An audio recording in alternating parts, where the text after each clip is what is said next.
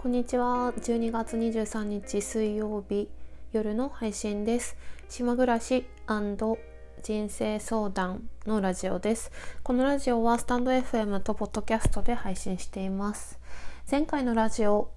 竹馬から降りて自分を好きになるっていうものすごいタイトルですけど、を聞いてくださった方、ありがとうございました。前回のラジオは今月一番自分であの好きな、よく話ができたうん、すごい良かったので、もしまだ聞いてない方いたらおすすめです。はい。えっ、と、今日はですね、12年前の日記を読みたいと思います。また日記シリーズ。まあ、このね、の、昔の日記を読むっていうことが、今の自分にとって、あの、意味のあることだというふうに思ったので、前回で終わろうかと思ったんだけど、ちょっとまだね、読んでないので読みたいやつあったんで、それ読みたいと思います。で、そして最後に、えその後最後にちょっと愛について話をしたいかなっていうふうに思ってます。愛。ラブの愛ですね。はい。ではまず日記なんですけど、これね、2008年の11月24日。12年前ですね。で、ちょっと設定を説明しますと、当時の私は、あの、前回の15年前はリゾートバイトとか、茅ヶ崎でやってたんだけれども、その後長野にも行ったりしたんだけど、それが終わって、うんとね、仙台で新しい仕事を始めたばっかりのぐらいの時ですかね。それで当時私がその2007年から一人飲みっていう新しい趣味を始めて一人飲みしても1年経ったぐらい一人目一人飲み2年目の私の時の話になります。では読みますね。これブログなので若干よそ行きな文章になってますから。はい。2008年11月24日一応タイトルが過去の私との再会というタイトルですいつもの店でボジョレヌーボーをいただき、店を出る頃には時計はすでに午前2時を回り、冷たくて澄んだ空気の夜空に大きな三日月が浮かんでいた。今年の初めに3ヶ月ほど同じ職場だった男性派遣社員の K さん、かっこ連絡先も知らないし、プライベートな話もしたことがない。その方がバーをオープンしたという噂を最近聞いて30歳も過ぎてるのに就職は一生しないって前に言ってたのはこういうわけかなどと合点が言ったんだけど正直聞いた時は興味とともに嫉妬の感情が湧いてその夜は夢にまで K さんが出てきた。ボジョレヌーボーの後バーでお客さんと別れた後その K さんのバーのことを思い出し携帯電話に入っているお店の住所を頼りに深夜の街中を自転車でうろうろした後に見つけたそのビルは偶然にも4年前に少し好きだったことのある人が働くビルだった。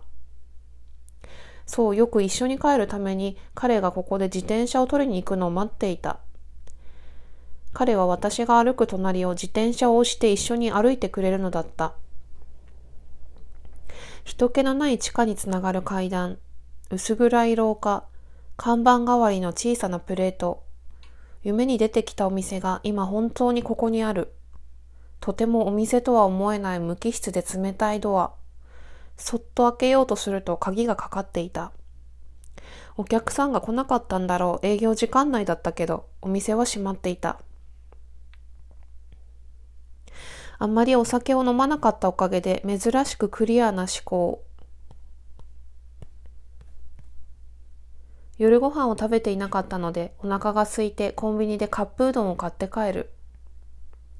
午前3時、深夜の所在ない気持ちのままテレビをつける。こんな時間にテレビをやってるのかなって思ったけど、NHK にチャンネルを合わせたら、始まったばっかりの番組の画面に表示されたのは、聞き覚えのある名前、思わず画面に釘付けになった。18歳の時、9年前、初めての就職で同期だった男の子 F 君。彼は綺麗な顔で目立っていたけれど足に障害があった。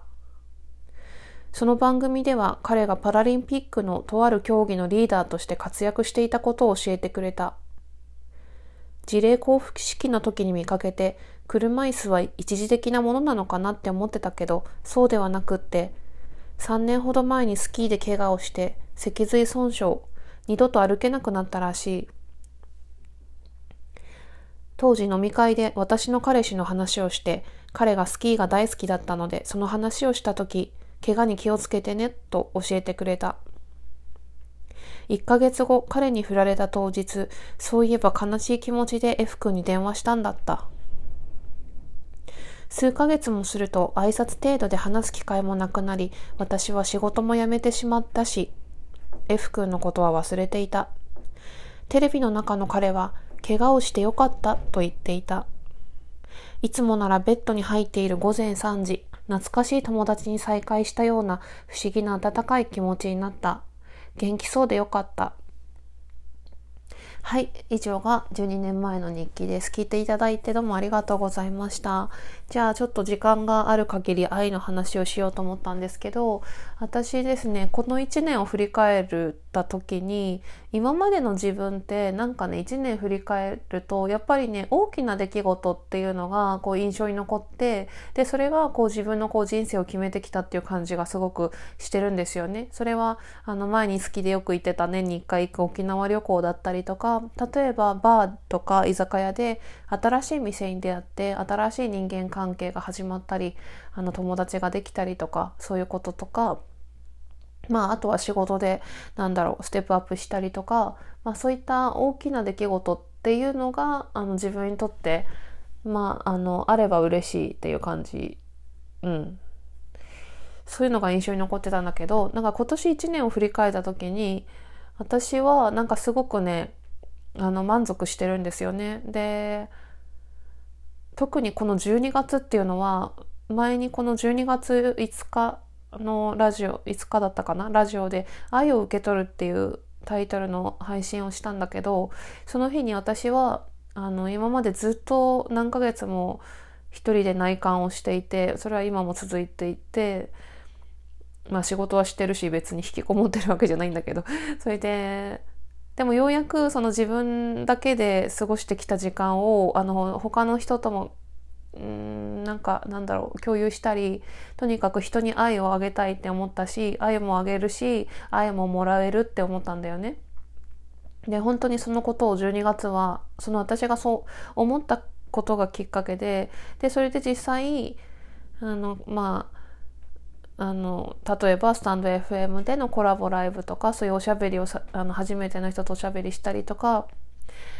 そういうのもあのあるし本当にね愛をねいっぱいもらったんですよね今月。で自分もあげたなって思うんですよね。なんか交換したっていう感じかな。それがすごく印象に残っていてでもそれっていうのはなんかね大きな出来事今までかつての私があの1年をこんなことがあったなって思い返すような大きな出来事ではなくて本当に自分の中でのこう気づきだったりとか、うん、なんか意識の拡大みたいななんかそんな感じのことだからそれがすごくねあの面白いなって思いましたなんか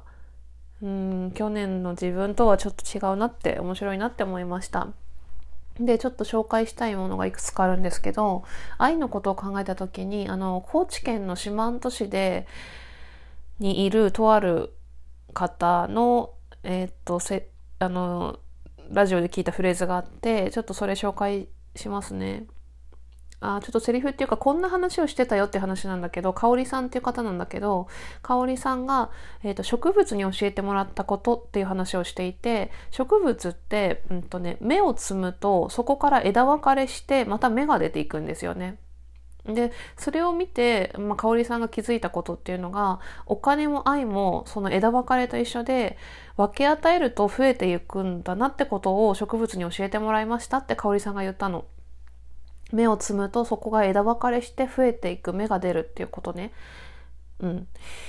で、私はね、それをすごく今12月に実感をしております。で、まあ最後に紹介しますと、あの、今私12年前の日記を読んだんだけど、この間まあ15年ぐらい前のね、ブログを読んで、その、えっ、ー、と、私のかつての日記の朗読をあのとても好きだって言ってくれた方がいてでそれをねラジオでお話をしてくださったんですよね。で私はその私のことをそのラジオで言ってくれたのもすごくねなんか愛を受け取るっていう感じですごい嬉しかったし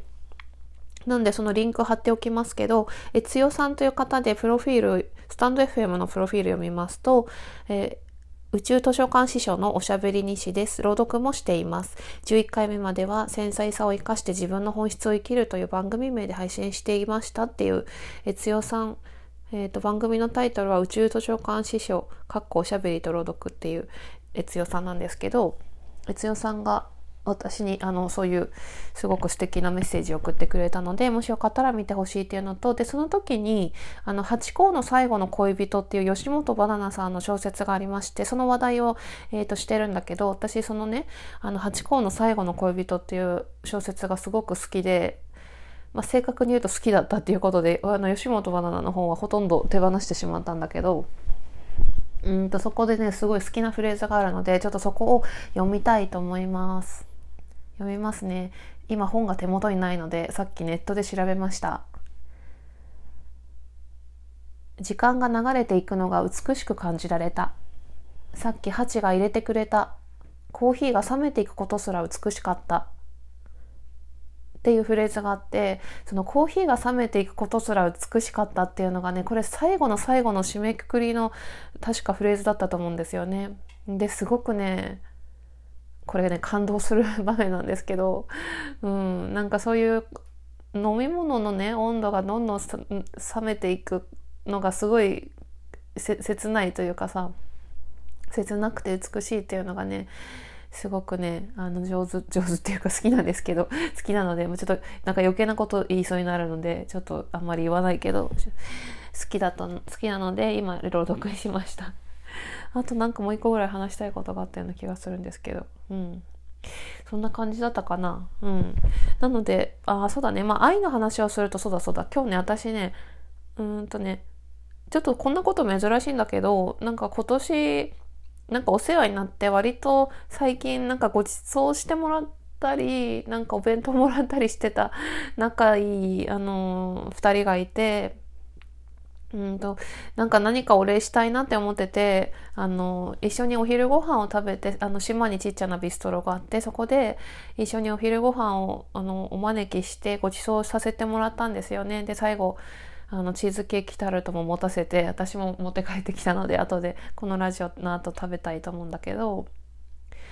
なんかねそうやってね誰かにご馳走するっていうのもねなんか愛を交換するっていう感じだなって思ったしで昨日このラジオも聞いてくれている私の実際の友達東京の友達が私にあのサプライズでなんかクリスマスプレゼント送ってくれてそれも愛を受け取ったなって思ったしなんかまあ最初にやっぱり自分が動かなければね何もなかったんだけどだからさっき香織さんが言ったように与えることによって増えていくっていう